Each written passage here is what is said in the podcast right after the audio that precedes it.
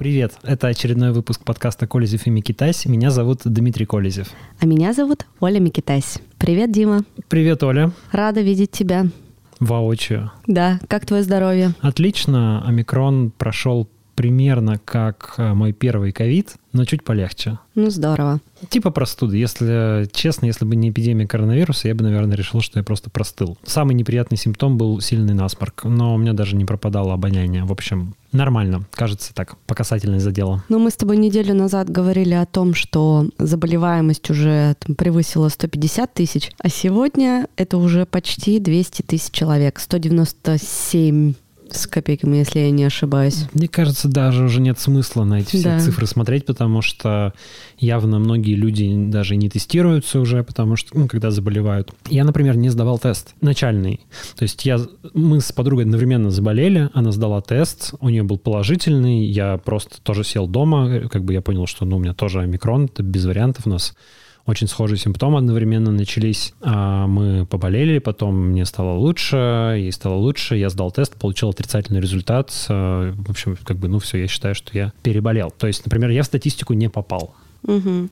Ну все, берегите все себя, не болейте, заботьтесь о своем здоровье. Ну, не болеть не получится, как, как бы болеть легко. Болейте легко. Да, да. это да. Давай перейдем к нашим новостям сегодняшним. Да, начать, наверное, нужно с э, неприятного такого, но как бы важного в э, новое уголовное дело в отношении Алексея Навального, ну, точнее, не новое, очередное уголовное дело в отношении Алексея Навального передается в суд и будет слушаться. По Навальному сейчас, по-моему, четыре уголовных дела расследуются. Вот это закончили расследовать, но тут несколько дел. Во-первых, э, это оскорбление участников судебного процесса. Был, если помните, вот тот процесс, когда Навального судили за оскорбление ветерана Да, помню, помню. Игната Артеменко, который снялся в ролике про Конституцию. Навальный написал, что все, кто снимался в этом ролике, халуи и предатели. И, естественно, все это повернули так, что как будто бы он оскорбил персонально этого ветерана. Ну, в общем, Навальный на этом суде вел себя, ну, как вы помните, очень так вызывающе с точки зрения, наверное, суда. Иронично, смело, весело. Например, я помню, что он э, называл судью... А, спрашивал, можно ли называть судью не ваша честь, а оберштурмбанфюрер, потому что ему напоминало происходящее допрос в гестапо. И он оскорблял... Ну, как бы это было интерпретировано как оскорбление судьи и оскорбление внука ветерана. Его зовут Игорь Колесников, если я правильно помню. Навальный предъявлял ему претензию в том, что тот как бы продал своего деда, буквально престарелого пожилого человека, дал использовать в явно политических целях за какие-нибудь материальные, видимо, плюшки. Мне кажется, мое личное мнение, что Навальный был недалек от правды, но внук ветерана почему-то обиделся и написал еще одно заявление. Дело расследовали, и Навального теперь будут еще судить за это. Но это мелкие дела, по ним а, всего до 6 месяцев ареста. А вот сейчас я слышала, что это дело может принести ему до 10 лет лишения свободы. Да, там глав- главное дело, которое передано в суд, это дело о мошенничестве. А, мошенничество подразумевается, что Навальный собирал донаты на свою президентскую кампанию какого? 2018 года, получается, но как бы заранее, как считает следствие, знал, что ни в каких выборах он участвовать не будет, поэтому он обманул тех, кто эти донаты отправлял. А интересно, те, кто эти донаты отправлял, вот как они себя чувствуют? Они чувствуют себя обманутыми? Нет, насколько я знаю, нет. Там сложная штука, потому что мы ничего толком про это дело не знаем. Адвокаты, которые Навального защищают, у них отобрали подписки о неразглашении, им просто не разрешают рассказывать, что, собственно, в этом деле. Поэтому они сказать это не могут. Я сейчас до нашего эфира спрашивал у Леонида Волкова, у соратника Алексея Навального, известного уголовника и экстремиста, а, спрашивал у него, можно ли где-то прочитать обвинительное заключение по этому делу. А Волков сказал, что скоро такое обвинительное заключение будет опубликовано. Они просто из него персональные данные пока там убирают. Но вот, наверное, когда вы будете слушать этот подкаст, уже можно будет прочитать это обвинительное заключение, но как бы анонсируя, Волков в своем телеграм-канале написал, что Навального обвиняли в хищении 350 или 365 миллионов рублей, а в итоге предъявили, как пишет Волков, 0 рублей. То есть не смогли доказать, ну, даже в ходе следствия не смогли ни одного рубля хищения доказать. Правда, в таком случае я не понимаю, в чем тогда вообще Навального обвиняют, потому что все-таки мошенничество подразумевает какой-то материальный ущерб. Невозможно устроить мошенничество и, ну, может быть, покушение на мошенничество, я не знаю. Но там много всяких странных нюансов в этом деле. Помимо того, что нет потерпевших, получается, никто не говорит, что Навальный у него украл деньги. Но, может быть, там найдется какой-нибудь э, человек, засланный казачок, который специально отправил донаты, а теперь говорит, вот, Навальный обманул меня, забрал мои 3000 рублей. Но это мы узнаем, а может быть не узнаем, сейчас об этом тоже поговорим. Чего я хотел сказать? Проклятый ковид все-таки, кажется, мне кажется, как-то это ослабляет мой мозг. Ты уже два раза болел. Если третий заболеешь, то придется мне всю амбразуру на себя взять, Дима. Да, да. И там много в деле странных нюансов, ну, типа того, что вот как Навальный мог в 2016 году знать, что его на выборы не пустят в 2018 году. Следствие говорит, что он же был осужден за тяжкое преступление по так называемому делу Керафлеса и знал, что с тяжким, с такой судимостью не допускают до выборов. Но дело в том, что в этот момент приговор, когда он начал собирать донаты, приговор как раз был отменен ЕСПЧ.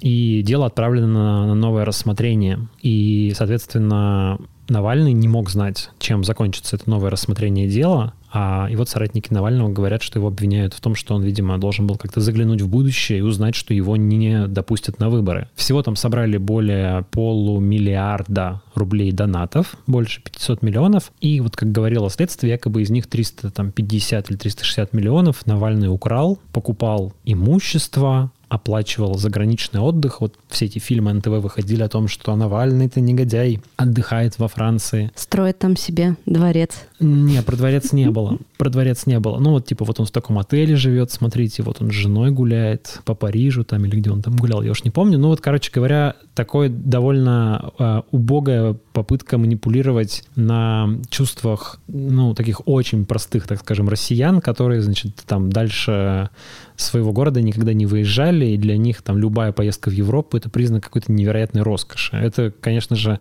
рассказывали те самые государственные пропагандисты, у которых виллы на озере Кома там и все прочее, но вот это не считается, а то, что Навальный съездил за границу, это страшнейшая растрата. Но при этом Навальный несколько раз объяснял, что он эти деньги лично на себя, разумеется, никак не тратил. То есть это были деньги, собранные на компанию он не получает, по крайней мере, как он утверждал, зарплаты в своих организациях, в своих фондах, которые мы теперь даже не будем называть, потому что они признаны экстремистскими, там, прокляты, и даже вспоминать их нельзя. Он жил, согласно его декларации, которые он подавал, на адвокатские гонорары. Но это, конечно, лукавство определенное, потому что понятно, что это не, не настоящие как бы адвокатские гонорары, это форма его поддержки, но известен его известен источник. Это Борис Зимин, то есть вот мы в каком-то предыдущем выпуске да, да. подкаста Помню. говорили про Дмитрия Зимина в связи с его кончиной, а вот у него есть сын Борис, который как бы не скрывает, что он поддерживает проект Алексея Навального, и в том числе они платили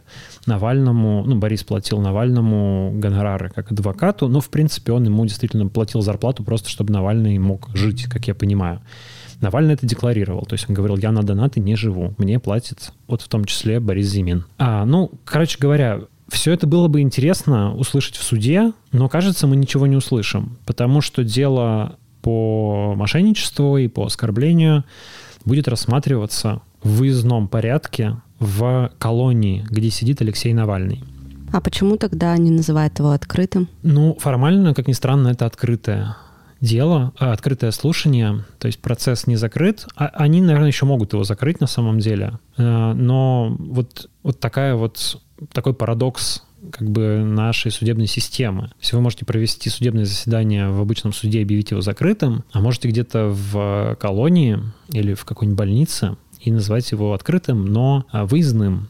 У нас на самом деле уголовно-процессуальный кодекс, как ни странно, вообще не, не ограничивает никак суды в том, где проводить судебные заседания. То есть судья может, ну, если я правильно читаю УПК, я вот как раз смотрел в связи с этим делом, судья может хоть, не знаю, у себя в квартире провести судебное заседание, просто он должен уведомить заранее участников заседания, сказать о том, что вот у нас в таком-то месте, в такое-то время пройдет судебное заседание, пожалуйста, приходите. В данном случае здесь э, решили, что это место будет исправительная колония. Такая практика существует, проведение э, судебных заседаний в колониях или часто еще в больницах когда подсудимый а, не может по какой-то причине принять участие вот в обычном судебном заседании или там не очень удобно его вести куда-то, можно к нему съездить. А часто так бывает, что судья приезжает в колонию, и там накапливается какое-то количество дел, которые нужно рассмотреть. Ну, например, об условно-досрочном освобождении. И они там в выездном порядке как бы все сразу рассматриваются. Э, но это как-то еще можно понять. А почему здесь дело рассматривается в колонии? Почему Навального нельзя привести в обычный суд и там все рассмотреть? Посмотреть? Ну, риторический вопрос. У меня есть ответ. Давай. У какой? меня есть ответ. Давай. Можно Оля? руку поднять. А, мне кажется, если его привезут в суд, то начнутся беспорядки около этого суда. Придут люди его поддержать. Может собраться митинг. Я думаю, вот так. Ну да, а этого они боятся. Ну, неизвестно, будут ли это беспорядки. Может быть, это будет просто законная мирная акция протеста. Да. Но, конечно, закрыть суд, вот просто не пустить никого на этот суд, проблемы особой нет. Просто говоришь, что в деле имеются засекреченные данные. У адвокатов же отобрали как-то подписку. Вот на этом же основании можно закрыть суд. Но когда происходит судебный процесс, это все равно некоторое, ну, как бы эмоциональное... Событие? Событие какое-то, да. И Навальный, особенно если туда привести Алексея Навального, который ну, такая фигура символическая во многом уже, это может вызвать желание у граждан прийти к этому суду и поддержать Навального. Ну и, видимо, в Кремле решили, что чем значит, э, чтобы не создавать каких-то ненужных... Телодвижений?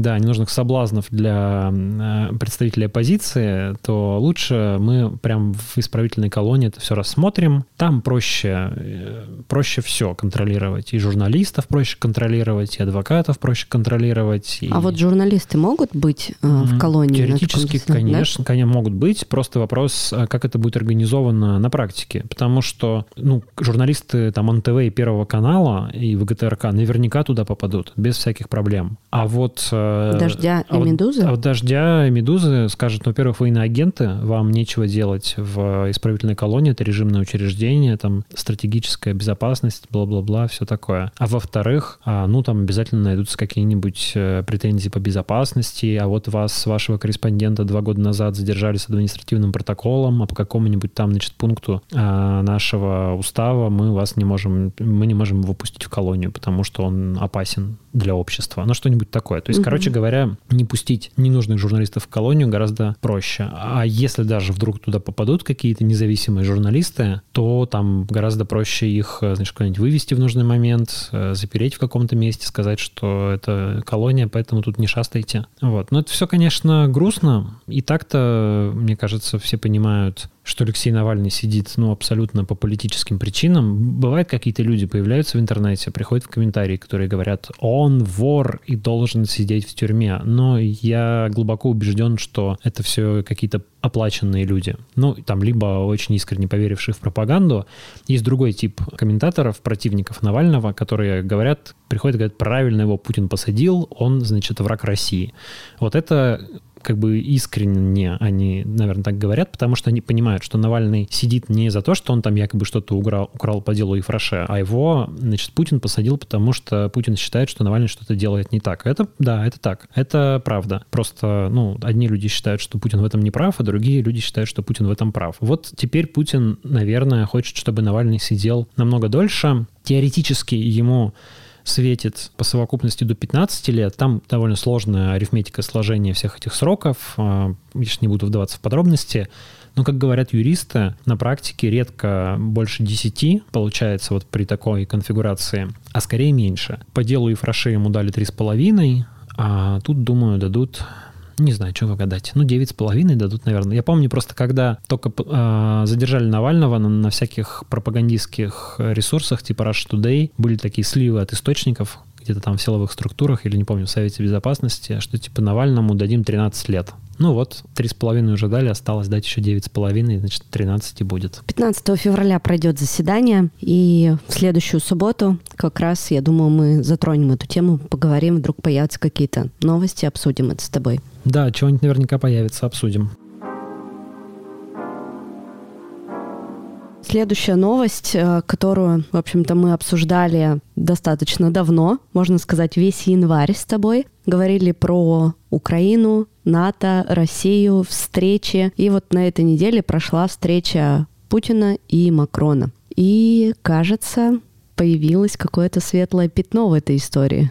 По крайней мере, если смотреть на курс доллара и на состояние российского фондового рынка, то Именно так, кажется, восприняли встречу Путина и Макрона наши инвесторы и люди, которые играют на биржах. А что особенного на ней произошло? Вот ты можешь Да вот знаешь, если честно, если честно, ничего особенного. Вот мне, да, потому что кажется... я прочитала новость, э, и кроме того, что все э, ржут, что они сидели за длинным большим столом, я больше из этой новости ничего для себя не узнала. При этом и за столом-то они сидели, ну, точнее, Путин уже сидел не первый раз, он же всех принимает за этим длинным столом. Там да. уже и президент Ирана сидел, и кто только не сидел. Президент Венгрии, да, Президент недавно Венгрии сидел? недавно сидел, да. Но почему-то у всех бомбануло именно на Макроне. Ну, видимо, не знаю, французы увидели этот стол и приняли жутко хохотать в соцсетях, и как-то это до нас докатилось. Ну вот кроме стола и э, шуточек от Путина, там было что-то реально? Какие там, что они обсудили? Ну, смотри, они говорили 6 часов.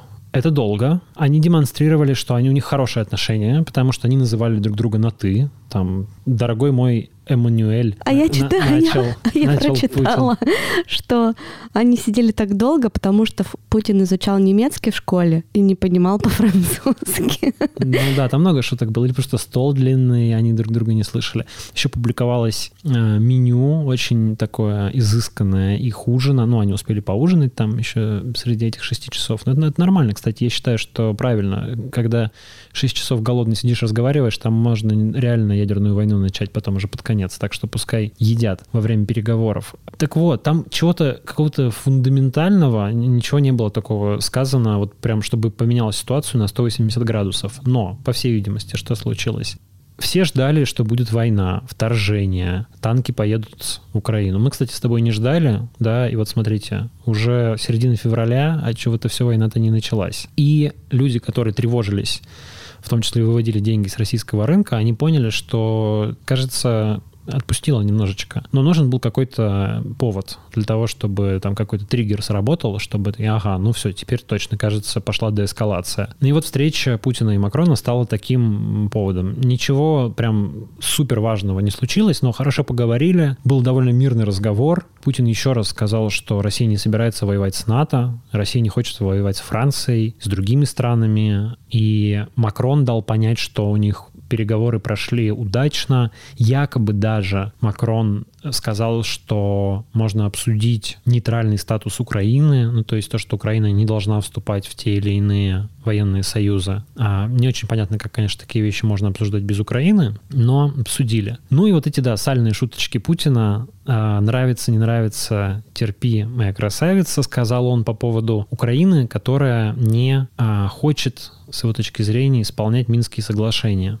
Там, ну, штука же в том, что Минские соглашения подписывали четыре человека, и кроме Владимира Путина, все эти четыре человека уже как бы сменились. То есть там был Франсуа Оланд, там была Ангела Меркель, там был Петр Порошенко и Владимир Путин. Во всех странах уже сменились президенты, а значит Путин все вот э, живой, э, живой памятник этим Минским соглашениям и все требует их выполнить. Э, суть спора в том, что, ну, если очень-очень упрощать, там много всяких нюансов, по которым не сходятся стороны, но самое главное то, что Россия, ну вот как бы российская сторона говорит, давайте так, проводим выборы в этих э, на Донбассе, в этих э, областях Донецкой, Луганской, формируем местные органы власти, даем Донбассу особый статус, там такой типа полуавтономия, и после этого вам передается вот этими Донецкой и Луганской народными республиками контроль за границей границы Украины и России. Ну, то есть, как бы вы, по сути, туда вводите свои силы, войска, и эти люди слагают оружие. Кроме того, мы проводим амнистию военных преступников, прощаем всем все там все, все убийства, зверства, стрельбу, в общем, и прочее. А Украина говорит, нет, давайте вы нам сначала границу передаете, а потом мы вводим туда свои войска, начинаем контролировать все, и тогда проводим выборы. Потому что понятно, что кто контролирует территорию силовиками, в пользу того выборы и закончатся. Ну да, логично. Это, это понимают. Ну, это не то чтобы логично, но такова как бы реальность. Э, так это понимают и украинцы, это понимают и россияне. Ну, это можно по-разному называть. Каждая страна может обвинять друг друг, другую в том, что значит, они будут пытаться повлиять на результаты выборов с помощью силы. Ну, неважно. Короче говоря, вот э, здесь есть, э, ну, как бы неразрешимое какое-то, видимо, противоречие, что Украина говорит, что если мы это позволим сделать, там такую власть выберут, значит, и такой будет статус у Донбасса, что это, по сути, разрушит украинское государство. Но они, видимо, боятся, что, будет, что произойдет какой-то, ну, по сути, распад. А Украины и Донбасс э, фактически сможет отделиться. А Россия говорит, что другого пути нет. Об этом же договорились. Нравится, не нравится, терпи, моя красавица, сказал Владимир Путин. По этому поводу было много шуток. Выяснилось, что это рифма из группы «Сектор газа». Откуда она взялась в голове Владимира Путина, совершенно неизвестно. Там ну, много вариантов находила. Красная чего-то там, плесень или что-то такое. Красная плесень есть группа, да. Это тоже, ну, это как «Сектор, сектор газа». Примерно вот на, в 90 третьем году на одной стороне кассеты «Сектор газа», а на другом «Красная плесень». Ты я... слышал? Конечно. А я нет. Конечно. Ты ни что? одной песни не слышала. Серьезно, «Сектора газа» не слышала ни одной песни? Нет, ты что? Напой что-нибудь. Не буду. Я просто плохо пою. Я бы напел, но я плохо пою. Ну, может, я слышала, но, типа, я не знаю, что это за песня. Эй, подруга, выходи скорее во двор. Не знаешь такую песню? Эй, подруга, выходи ск... скорее или, или ко мне во двор. Я специально для тебя что-то там магнитолу припер. Нет? Нет. Нет. Ну, в общем... Послушай, сегодня полечу в Москву, только не с детьми, закачаю только не, себе. Только не с детьми слушай, да. Хорошо.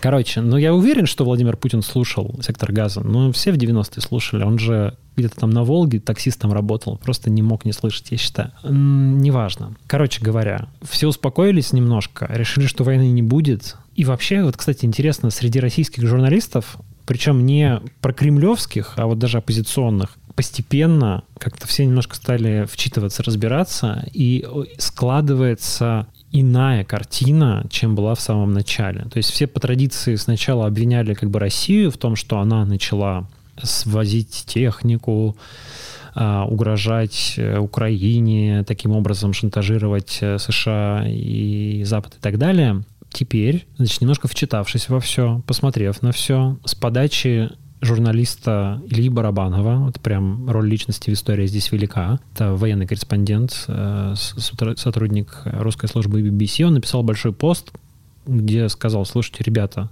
все же началось с каких-то вообще вбросов Блумберга, Вашингтон-Пост и Политико, которые основывались на источниках, ни на чем больше. И поначалу даже Украина не верила в том, что какие-то там войска есть у ее границы, они этих войск не видели, хотя у них там это все через дорогу. Но как бы потом завертелось. Типа Россия решила, что если, значит, там а, чего-то американские разведчики вбрасывают в СМИ про готовящуюся операцию, значит, там, видимо, что-то готовится, какая-то провокация, надо туда действительно войска какие-нибудь э, подтягивать. Там и так войск много, там же всегда стоят войска. Там с 2014 года постоянно собиралась эта большая группировка. Ну и, короче говоря, как-то так консенсус сегодня, мне кажется, сложился на том, что ну, как бы никакой войны не будет, потому что ее не может быть.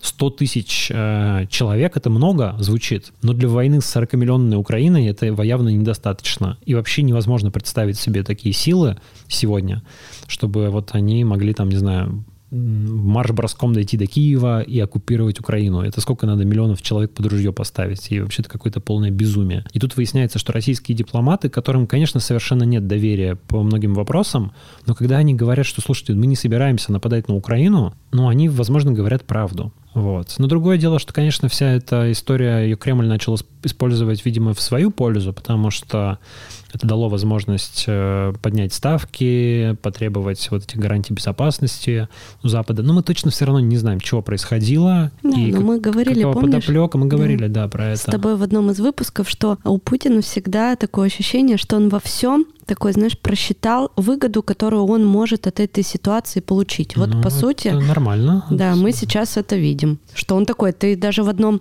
выпуске, я помню, сказал, что это прямо его такая сильная сторона, что и, ну, как бы ты согласен с этим. Ну, конечно, сильная Да. сторона, но что вот в если- этом он типа молодец, да, что у него есть такое, что так все типа вывернуть и чтобы получить свое, а потом такой, ну вот, опа. Но надо сказать, что в конечном счете сейчас ситуация, вот если как бы санкции не будут применены, которые обещали, которым угрожали, то в принципе ситуация у Путина, ну, она хуже не стала. То есть вот он, пожалуйста, смог даже, кажется, какой-то определенный разлад внести в союзников европейцев и американцев по поводу Украины. Вот уже и Франция там что-то немножко как-то шатается и говорит, что может быть нейтральный статус Украине предоставим. Вот уже и Венгрия говорит, что мы американские войска не будем у себя размещать.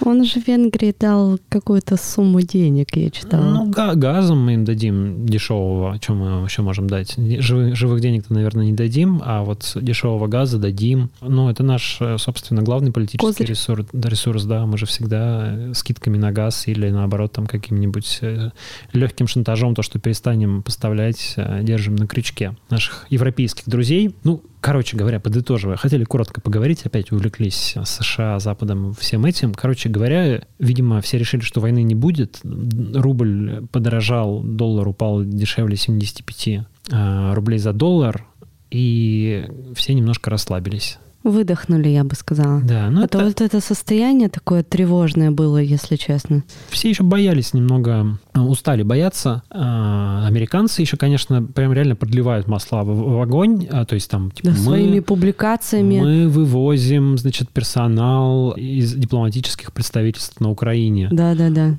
Украина говорит, слушайте, ну что делаете? Ну, мы же видим, что нет какой-то прям прямой угрозы войны. Ну зачем из Киева вывозить дипломатов? Вы что думаете, что сейчас российские войска прилетят бомбить Киев? Ну это как бы вообще уже за гранью какой-то фантазии. А Украина при этом теряет деньги. То есть у нее она выглядит для всего мира страной, которую вот-вот, значит, разорит война, поэтому ей там кредиты не дают, а инвестиции э, останавливаются, бизнес сложно вести. Ну, как бы правда сложно, когда все, весь мир считает, что сейчас тебя захватит Россия, кто будет у тебя что-то, там, не знаю, строить, открывать, деньги в тебя вкладывать. Понятно, все, там все проекты замораживаются, иностранные инвестиции и так далее. Вот, поэтому вопросики возникли к американцам даже со стороны Украины. И не зря американцы СМИ, вот тот же Политико издание писало, что, кажется, даже поссорились, поругались президенты Байден и Зеленский, а, потому что Байден убеждал Зеленского, что нужно вот верить в то, что Россия неизбежно нападет, а Зеленский в это как-то верить отказывался и говорил, что это, кажется, какое-то преувеличение. Кто знает, кто знает, чем закончится. Может быть, еще и Владимир Путин с Владимиром Зеленским поговорят на этой почве. Зеленский вдруг решит, что не стоит ориентироваться на Соединенные Штаты, там тоже как-то не все так происходит, как, как ему хочется. Ну, посмотрим, как будут развиваться события. Перейдем к следующей новости. Поговорим про возможное отключение YouTube в России. Я вот себе вообще этого не представляю, что когда-нибудь YouTube пропадет приложение из моего телефона, и я не смогу смотреть своего Дудя любимого. Ну а если дуть будет на Рутюбе, Ну, такое сомнительное, конечно, удовольствие. Я скорее буду слушать его в подкастах. ну какая тебе разница, Рутюб или YouTube? Ну, то если то же самое, только с буковкой R, там, не знаю, вместо значка, заходишь, включаешь Дудя, смотришь. Почему нет? Я думаю, что там будет много своих особенностей, и контент там будет легко почистить. Мы почему вообще про это говорим? Потому что у издания «Важные истории», признанное в России иностранным агентом, в сотрудничестве с изданием агентства вышла публикация про то, как э, Газпром Медиа пытается раскрутить свои альтернативы YouTube и ТикТоку. Сервис Рутюб и сервис Япи. Вот кто смотрел пресс-конференцию Путина последнюю, Там девушка одна. А, да, кто смотрел пресс-конференцию, наверное, помнит про Анну Хелькевич, актрису сериала «Универ», такую красивую блондинку, которая выступила и задала вопрос. Она является представителем соцсети Япи. А мы про это говорили, когда обсуждали пресс-конференцию в прошлом году. И вот что она сказала. «Я представляю российскую соцсеть Япи. Развитие цифровых сервисов несет в себе большие возможности, в том числе и в сфере образования. В Япи можно не только просматривать, но и создавать ролики». И спросила она у Владимира Путина, «Как вы относитесь относитесь к взаимодействию с молодежью в таких средах? Короче, тупо сделал реклам... рекламу. рекламу Япи. Вот дальше, слушай, очень смешно. Путин ей ответил, те возможности, о которых вы сказали, безусловно, должны быть использованы. Через три дня «Газпром Медиа» объявил, что приложение Япи скачали уже миллион раз. Ты пользовалась приложением? Нет. Я тогда от тебя узнала об этом, когда мы обсуждали пресс-конференцию. Ты еще рассказывал, как Япи переводится. Да, точно было дело. В общем, Рутюб существует давно. Это же очень старый актив. И когда-то, кстати говоря, его посещаемость в России была сопоставима с Ютубом. Да, где-то примерно до 2007 году, восьмом вот по... Я, кстати, даже сам помню, что я иногда заходил на Рутюб, там какие-то ролики были, там какие-то выходили проекты, что-то можно было посмотреть. Потом как бы все просрали. Да, и резко стал развиваться YouTube в России. Да, YouTube, YouTube очень быстро развивался, он рос, а YouTube, а YouTube, наоборот, снижался, и «Газпром» долго не знал, чего с ним делать. Ну, там они, конечно, сильно упустили уже техническую составляющую, потому что ясно, что нужно было инвестировать огромные деньги в серверные мощности. Этого, видимо, не делалось, там все работало криво, плохо, контента было мало. Ну, как бы, когда у тебя площадка с плохой такой технологической средой, оттуда люди уходят. Если у тебя все тормозит, не знаю, глючит, плохо работает, понятно, этим пользоваться не будешь. Вот, люди пользовались YouTube, там и алгоритмы круче, и э, свободнее, и моднее, там и аудитория в любом случае больше, потому что там еще и зарубежная какая-то аудитория есть, и можно смотреть на каких-нибудь зарубежных блогеров, э, копировать у них что-нибудь и добиваться успеха. У нас огромное количество ютуберов, это просто вот кальки Копии, да. Да, западных каких-то проектов. Так вот, э, ну, YouTube, тем не менее, рос, в общем, Рутюб а, стагнировал, и он у Газпром Медиа был такой все время чемодан без ручки. И выбросить жалко, и нести неудобно. Значит, и там пытались сделать какие-то э,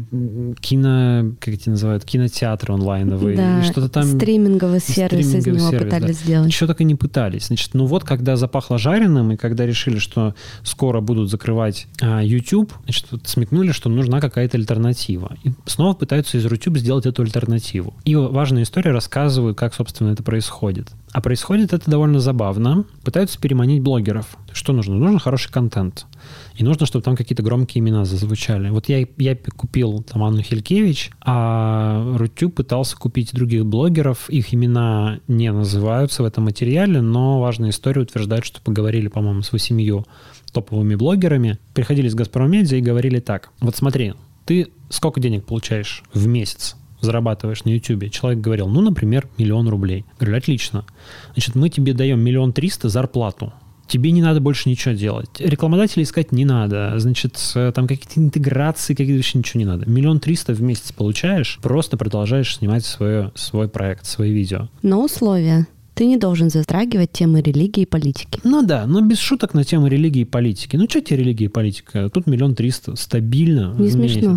Да. Вот, да ничего смеяться над святыми вещами. А, но почему-то никто не согласился. Тебя не звали? У тебя хороший YouTube-канал. У меня маленький YouTube-канал, и у меня все про...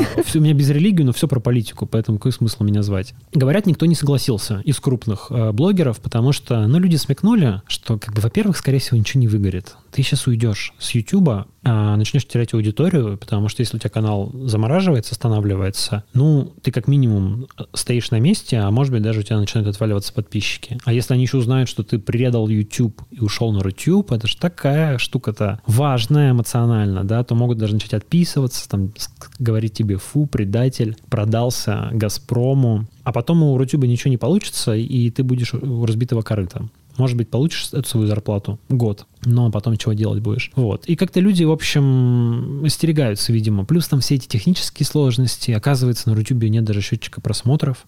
Да, и комментарии нельзя оставлять. И комментарии нельзя оставлять. Там, как я понимаю, платформа может любое видео просто вот взять и удалить в любой момент. Ну, YouTube тоже может заблокировать, но там, по крайней мере, есть сложная а, система всяких страйков, которые тебе присылают предупреждения, когда, значит, тебе там объясняют как-то, за что тебя на тебя наложили те или иные ограничения. На это все ужасно жалуются, это действительно все там работает не очень хорошо, есть к этому вопросики. Ну, когда у тебя гигантское количество контента и пользователей, ты неизбежно отдаешь что-то алгоритмам, и эти алгоритмы неизбежно ошибаются. Это людям не нравится. Вот. Ну а в Рутюбе зато будет просто сидеть э, там товарищ майор за специальным терминалом и смотреть, ага, ролик про Навального удаляем. Ага, значит, здесь э, что-нибудь там про Путина плохо сказали, удаляем. Про пошутили про патриарха, удаляем. Вот. Ну, тоже кому понятно, что такая среда, она может быть востребованной только если вообще ничего больше не будет. То есть, если все выключить, то, наверное, люди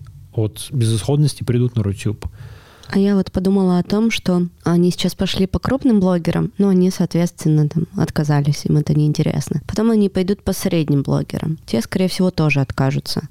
Ну, кто-то согласится. Самая такая аудитория, наверное, незащищенная в этом плане, а, это подростки и дети.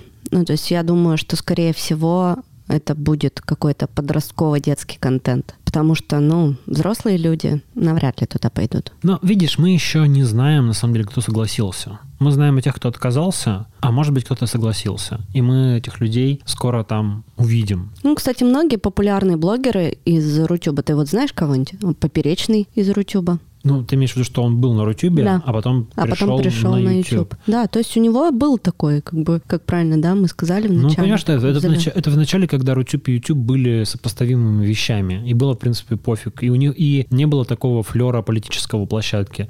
Сейчас-то понятно, что а если ты идешь на Рутюб, ты как бы участвуешь в уничтожении Ютуба потому да, что... У тебя автоматически, мне кажется, ставится галочка э, в твоей бюллетене э, голосовательной, если ты идешь на Рутюб. Ну, типа того. Ну, все считают, что ты продался Кремлю, и, в принципе, так и есть. Так и есть. И то, что то же самое они делают в ТикТоке. Там есть какое-то у них агентство блогерское, через которое они пытаются, значит... А, вот там они как раз работают с молодыми креаторами, потому что, ну, ТикТок вообще такая более молодежная, и там, конечно, скромнее. Деньги они там предлагают что-то типа выплаты от 5 до 125 тысяч рублей в месяц молодым ребятам просто так. Как бы ты вот снимаешь ролики для Япи, мы тебе вот просто платим в качестве такого стимула. Короче говоря, пока ничего не получается, кажется, это напоминание о том, что не, не, есть, есть некоторые вещи, которые невозможно решить деньгами. Кажется, все можно купить за деньги. Но если у тебя во-первых, плохая репутация. Во-вторых, а, все тебя считают уничтожителем свободы слова то ты не можешь прийти к людям, которым важна свобода слова, а людям на YouTube важна свобода слова, и говорить, я вас всех покупаю, пойдемте ко мне. Это не работает, сколько бы денег ты им не предложил. Плюс нужна техническая компетенция. Плюс нужно просто какое-то время и э, ну, большие довольно ресурсы на строительство инфраструктуры, сколько серверов там у YouTube, какие-то вообще мощности. YouTube ставит, насколько я знаю, свои серверы прямо к провайдерам, то есть к, ну вот в том числе в регионах, чтобы доступ был лучше, а, чтобы ролики работали быстрее. Я вообще не знаю, как это работает система. Мне всегда представлялось, что это какой-то отдельный огромный остров, и там стоит огромный огромный сервер. Ну я думаю, что по размерам это, наверное, если собрать все серверные мощности YouTube, то это, наверное, действительно остров, причем такой немаленький. Но это все Google, понятно.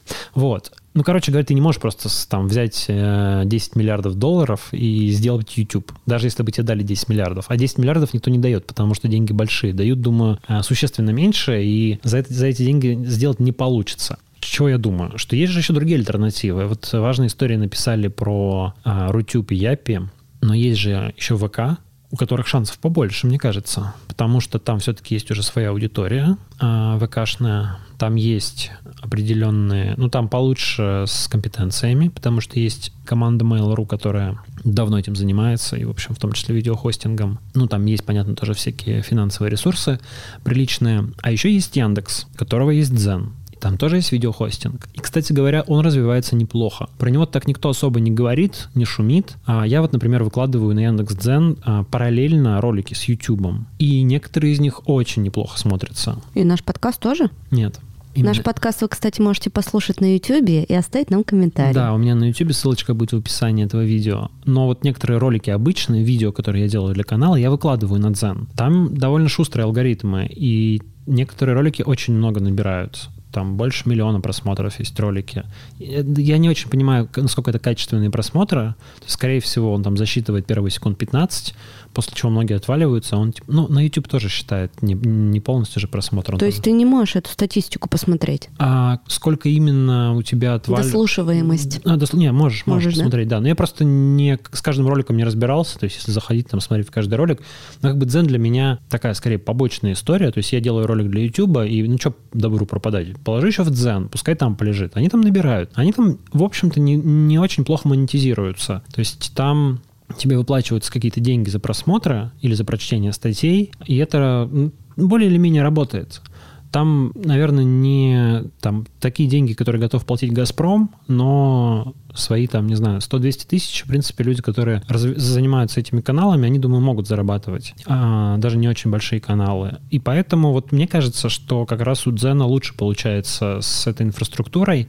Они взяли туда в последнее время много хороших ребят заниматься контентом. Там работает наш Ренат Низамов, наш вот э, хороший знакомый, который в Екатеринбурге возглавлял портал Е1, потом ушел в First School of Media на позицию руководителя сети городских порталов, потом перешел в Дзен. Там Никита Белоголовцев работает, там, в общем, много хороших ребят, они туда взяли вот именно как бы поднимать а, контентную часть. У Дзена такая была репутация помойки такой информационной довольно долгое время. Теперь они пытаются это переломить. Они работают с блогерами, они тоже каких-то блогеров пытаются покупать, предлагая какие-то выгодные условия, но как-то делают, видимо, это чуть более изящно, чем а, Газпром Медиа. Ну, просто знаешь, как-то к Яндексу побольше, что ли, доверия. Плюс репутация, конечно, гораздо да. лучше, да, то есть Яндекс не зашквар. Ну, ВКонтакте для меня уже зашквар, например. Я причем знаю, кому сейчас ВКонтакте принадлежит, да, о том, что сейчас вообще небезопасно размещать какой-либо контент ВКонтакте. Я недавно писала в своем инстаграме, что подчистите-ка свои странички, потому что мы очень активно вели ВКонтакте 10 лет назад, когда нам было по 18 лет, и какие фотографии мы там выкладывали, и какие тексты мы там писали, непонятно. Какие видеоролики вы там постили, и да. какие песни выкладывали к себе на стену. Можно да. же ведь за песню стать да. фигурантом, ну, административного, ну, иногда да. и уголовного дела. Поэтому это очень такая тоже, знаешь, небезопасная сеть. Нет, понятно, конечно. Ее возглавляет сейчас сын Сергея Кириенко, а, главы, замглавы администрации президента. Чего же там говорить. И принадлежит это теперь тому же «Газпром Медиа» и «Сагазу», то есть Ковальчукам. Короче говоря... Никакого доверия. Никакого доверия, да. Помнишь, да, эту историю с Горелкиным, который все круглый стол хотел собрать э, подкастеров да, и ты, обсудить наше будущее? Ты ему заявку должна была отправить. Да, вот отправила я заявку, это было в декабре, и мне ответили, что в январе-феврале мы вам ответим, ваша заявка на рассмотрение. Но пока никто не ответил, информации никакой больше в этом поле не было. Не знаю, посмотрим. Посмотрим. Надеюсь, что до нас не доберутся. До подкастеров ты имеешь в виду? Да. Обязательно доберутся. Но наш плюс, знаешь, в чем? У нас много площадок для прослушивания. Я считаю, что это огромный плюс. Да, это помимо Apple подкастов, это Spotify, это Google подкасты, это Яндекс та же музыка. Есть еще различные платформы. Они в основном американские. Pocket Cast, Overcast. Castbox. Castbox, да. Ну согласен, ну, согласен. И в этом смысле сложнее прижучить да. подкастеров, потому что, ну окей, заблокируют они, я не знаю, что они даже заблокируют. Яндекс Музыку скажут, политические подкасты, например, не размещайте. Да. Или там какие-нибудь про секс подкасты не размещайте. Ну окей, никто, не, люди не будут слушать Яндекс Музыку, они так вроде бы не очень много вот слушают там подкасты. Вообще мало. Будут слушать Apple, Google, Spotify. Spotify, да. Да, хотя тут недавно был конфликт на Spotify, э, не читал про Джо Рогана? Конечно, читал. Да? Крутая история, очень интересная. В итоге 100 роликов удалили. Джо Рогана. Да. Хотя Spotify же купил, купил. шоу Джо Рогана, да, то есть это же был типа их эксклюзив, и они удалили 100 роликов. Ну, такая очень, конечно, спорная штука. Да. Очень спорная. Можно было бы обсудить, наверное, в, в отдельном как-нибудь разговоре. Что-то у нас, нам все время не хватает времени. Надо делать э, многочасовое шоу в прямом эфире. Мы сегодня с тобой как раз хотим сделать бонусный выпуск про наши школьные годы. И я там хотела парочку историй поделиться о своих учителях и о своих школах. Но сегодня еще здесь, в этом выпуске, хочу обсудить новость, которая произошла в Воронеже и в Реже на этой неделе. И в Санкт-Петербурге еще. И в Санкт-Петербурге все, еще. Все новости про учителей. Да. Все какие-то скандалы с учителями. Ну вот, давай я про Воронеж, а ты А я про... про Питер расскажу. Давай. В Воронеже. В паблике жителей Воронежа 8 февраля была опубликована запись, как утверждается, беседы учительницы с учениками школы номер 103. Евгений Сажин, разместивший видео, а, это папа одного из учеников, утверждал, что монолог педагога записали четвероклассники на одном из уроков, в процессе которого многие дети вышли заплаканные. А история в том, что учительница рассказывала детям, что, здесь будет цитата, «Девочка, у которой родители разведены, не поймет, где она находится. По ее словам, в обычной семье есть оба родителя. Мама учит дочь, чистить картошку и мыть посуду. Папа дарит подарки и уделяет семье мужское внимание. И если по ее словам, вот из этого монолога, я бы сказала, а, следует то, что как бы девочки, которые рождены в семье, где родители разведены, они какие-то бракованные, плохие, значит, и все у них в жизни будет через одно место. Ты знаешь, в моей э, жизни была такая история, когда я впервые пришла на психотерапию, на семейную со своим мужем бывшим. И у нас были проблемы. Дочке на тот момент было два года. Она нам начала задавать вопросы, там, расскажите о себе. И тогда мой муж сказал, у меня нет проблем, а, у меня все хорошо. Это вот моя жена, она бракованная. И тогда спросила психолог, типа, а что значит бракованная? Он говорит, так у нее родители в разводе. То есть у нее уже на подкорке вшито, что для нее у нее нет семейных ценностей. Представляешь, была такая ситуация. Прям рассказываю, мне не очень приятно вспоминать об этом.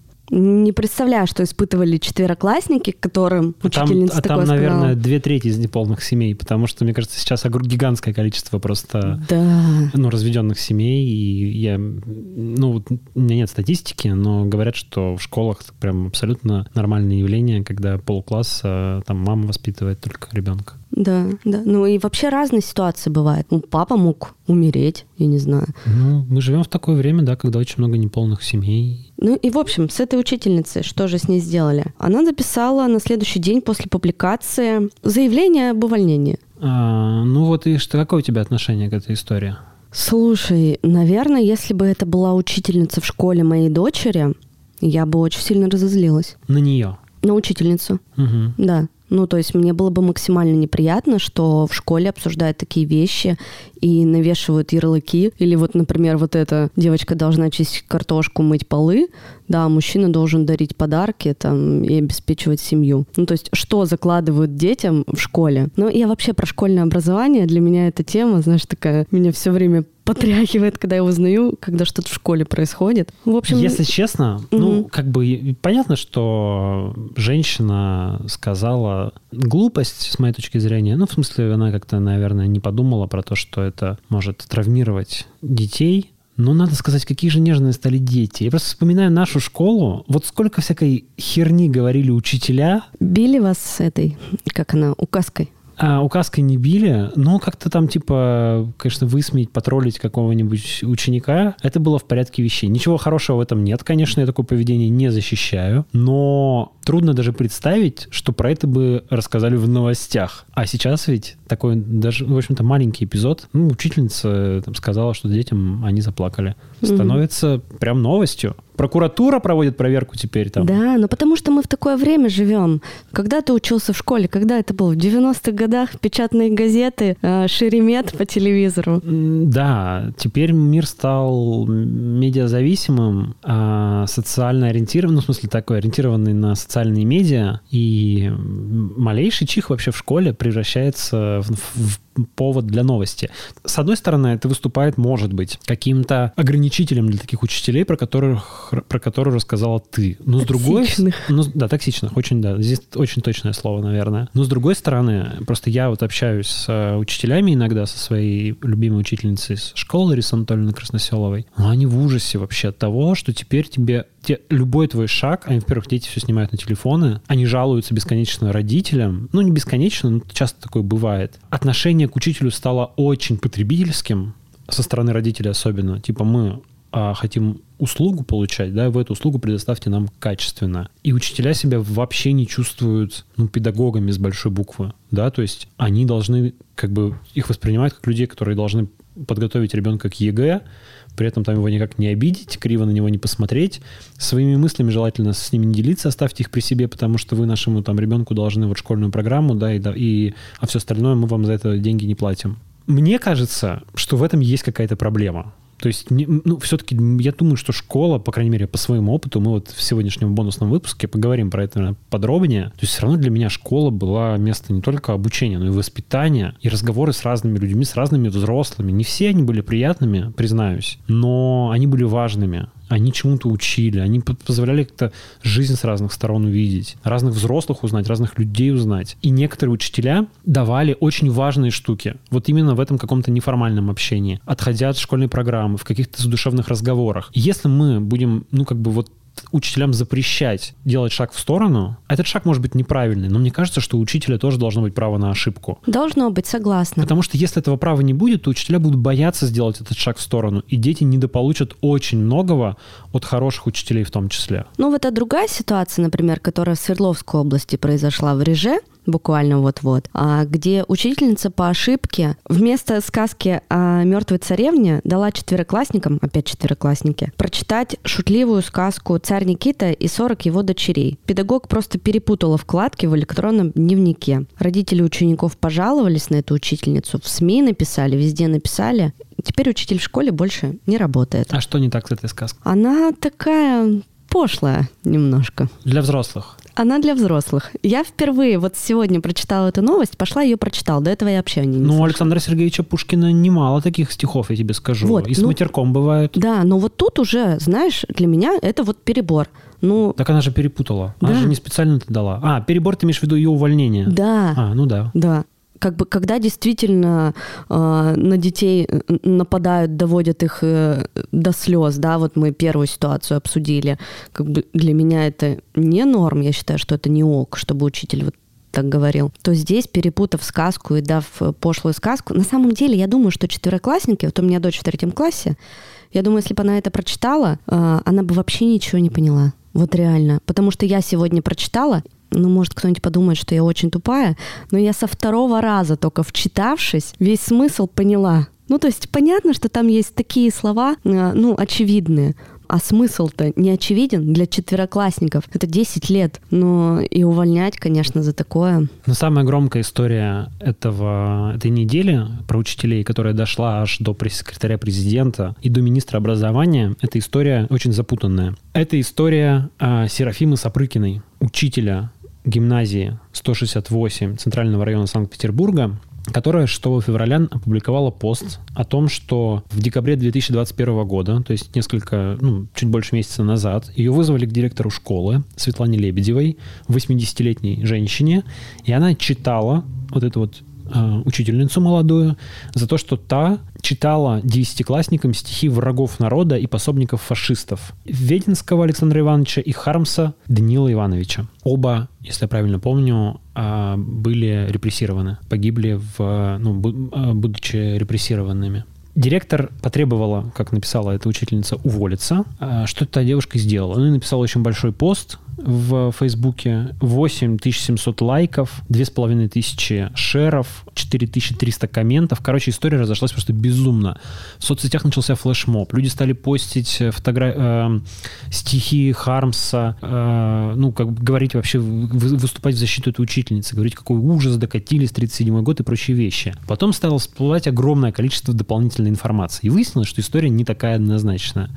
Во-первых, выяснилось, что учительница уволилась сама. Никто никто ее не требовал увольняться, от нее не требовал увольняться. Во-вторых, выяснилось, что директор там не, не, не какая-то страшная женщина, которая готова всех закатать под асфальт, а она, оказывается, сама любит Хармса, читает его детям, и у нее претензии к вот этой вот Серафиме были совершенно другого характера. Потом стала всплывать еще информация о том, что, оказывается, эта Серафима, она вовсе... Э, не Серафима. Не Серафима, не Сапрыкина, что она сменила имя и фамилию, но это не страшно. Ну, мало ли кто... Она была Казимова. Ну, мало ли кто меняет имя и фамилию, не страшно. Но выяснилось, что у нее, вот у этой вот женщины предыдущей личности, была судимость за то, что она, а, приговор суда об этом говорит, за то, что она в 2008 году, Сима Казимова, отдыхая в компании друзей в одном, в одном из многоквартирных домов, а, сделала замечание знакомому.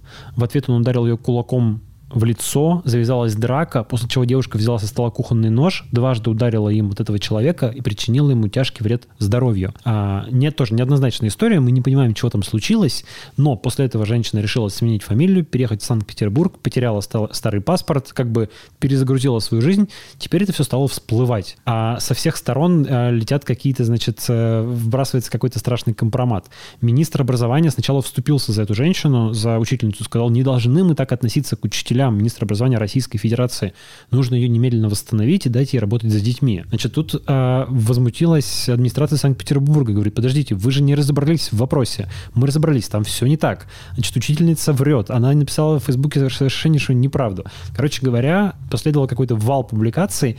Каждая добавляла новой информации. Э, история удивительная, но как бы короткий вывод, мы уже немножко перебираем время нашего подкаста. Короткий вывод заключается в том, что в мире соцсетей в, во-первых, это дом со стеклянными стенами, да, если ты начинаешь как бы кидаться, то а, может прилететь тебе. Во-вторых, а, очень важно все вот эти вот истории, их в них разобраться их понять.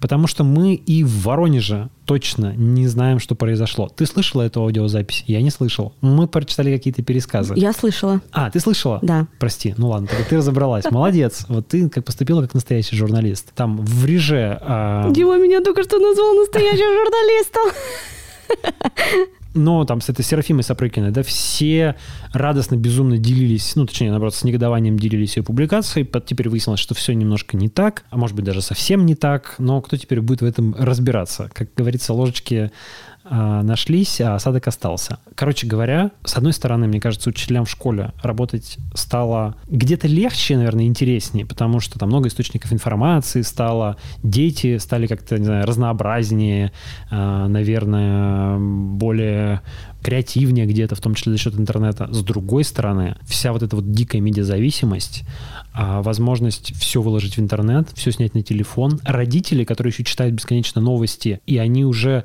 приучены оскорбляться на все, заодно за своих детей. Дети-то, может, им даже наплевать на эту сказку, а родители же обязательно оскорбились, обсудили все в родительском чате, написали какое-нибудь заявление, и родители и учителя уволили. Все, я предлагаю нам быстрее переходить в бонусные выпуски и поговорить про школу там. Да, будем говорить про школу. Если хотите услышать бонусный выпуск, подписывайтесь на Патреоне. Или на Apple подкастах. Или на Apple подкастах. Там можно слушать платные выпуски. Ну и, конечно, ставьте этому подкасту звезды в оценке в приложениях, в Apple подкастах или в других приложениях, где вы слушаете слушаете, и оставляйте комментарии.